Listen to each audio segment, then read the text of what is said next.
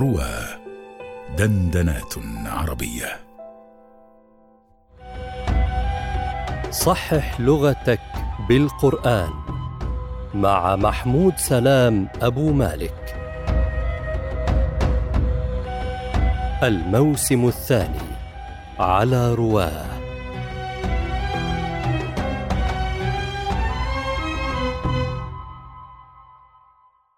الحلقة الأولى. السلام عليكم ورحمة الله وبركاته. هذا برنامجنا الجديد صحح لغتك بالقرآن. أخطاء لغوية نقع فيها جميعا أو نتساءل حولها جميعا والقرآن الكريم يجيب. نحن نسأل، أنتم تسألون، والذي يجيب هو القرآن الكريم. وخير ما نستهل به برنامجنا هذا سؤال حقيقي وصلنا من عدد من الأصدقاء من موريتانيا ومن سوريا ومن غيرها وصيغ مختلفة لهذا السؤال ولكن اجتمعت على سؤال واحد. أب أم أب لا؟ لماذا لا نشدد الأب في حين أننا نشدد الامه نقول أمي ولا نقول أبي؟ هذا سؤال جميل. وما حكم التشديد؟ هل يسعنا أن نشدد أم لا؟ وهذا سؤال أيضا جميل. يسألنا أنا شاعر وأريد أن أستخدم هذه الكلمة الأب مشددة في شعري يعني أقول أبا أنا أب لفلان أيسعني أن أفعل هذا أم لا؟ القرآن الكريم يجيب ولكن قبل أن يجيبنا القرآن أريد أن أذكر لكم بعض الأبيات من ألفيتي التي شرحت فيها هذه القاعدة ببساطة. اسمع واحفظ.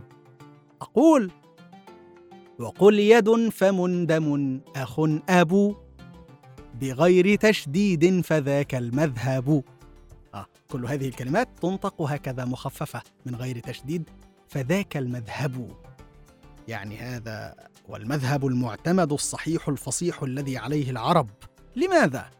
البيت التالي: فإنها معتلة في أصلها بعلة جاءت بلام فعلها ما معنى لام فعلها؟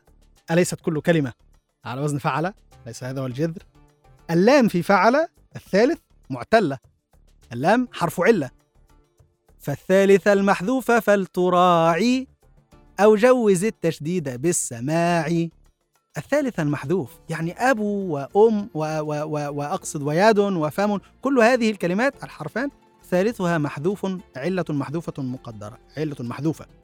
تظهر هذه العلة في بعض الكلمات في بعض التراكيب إذا أضيفت. أبو فلان آه عادت الواو ظهرت. أخو فلان ظهرت الواو ظهرت العلة. صحيح؟ وعلى هذا تعرفون الأسماء الخمسة. الواو تقلب ألفا عند النصب ياء عند الجر ها وأما الأم فلا الأم مشددة الأم ألف ميم ميم هذا هو أصلها. والآية التي جمعت بينهما يوم يفر المرء من أخيه أخيه. ولم يقل أخيه وأمه بالتشديد وأبيه بالياء المعتلة. هذا هو الأصل الذي عليه العرب وهذا هو القياس. لكن أجازت لغة مسموعة التشديد فهذه لغة مرجوحة نعم لكنها صحيحة فصيحة. فمن شاء أن يتبعها في الشعر للضرورة فلا بأس. ومن شاء اللغة العليا الفصحى فليضبط موسيقى شعره بما يوافق هذه اللغة الفصحى ولا يلجأ إلى التجديد. هذه هذه إجابة السؤال يا أصدقاء وأترك لكم الآن سؤالا جديدا لتفكروا في إجابته وتستخرجوها من القرآن الكريم. تستخرجوا الشاهد من القرآن الكريم لنبينه إن شاء الله في الحلقة الجديدة. السؤال يقول وهذا سؤال جاءنا من إسلام منصور من فلسطين يقول لن ينال الله لحومها أم لحومها؟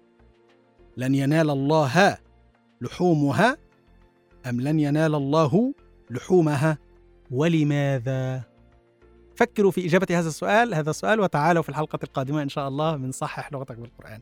محبتي لكم محمود سلام أبو مالك.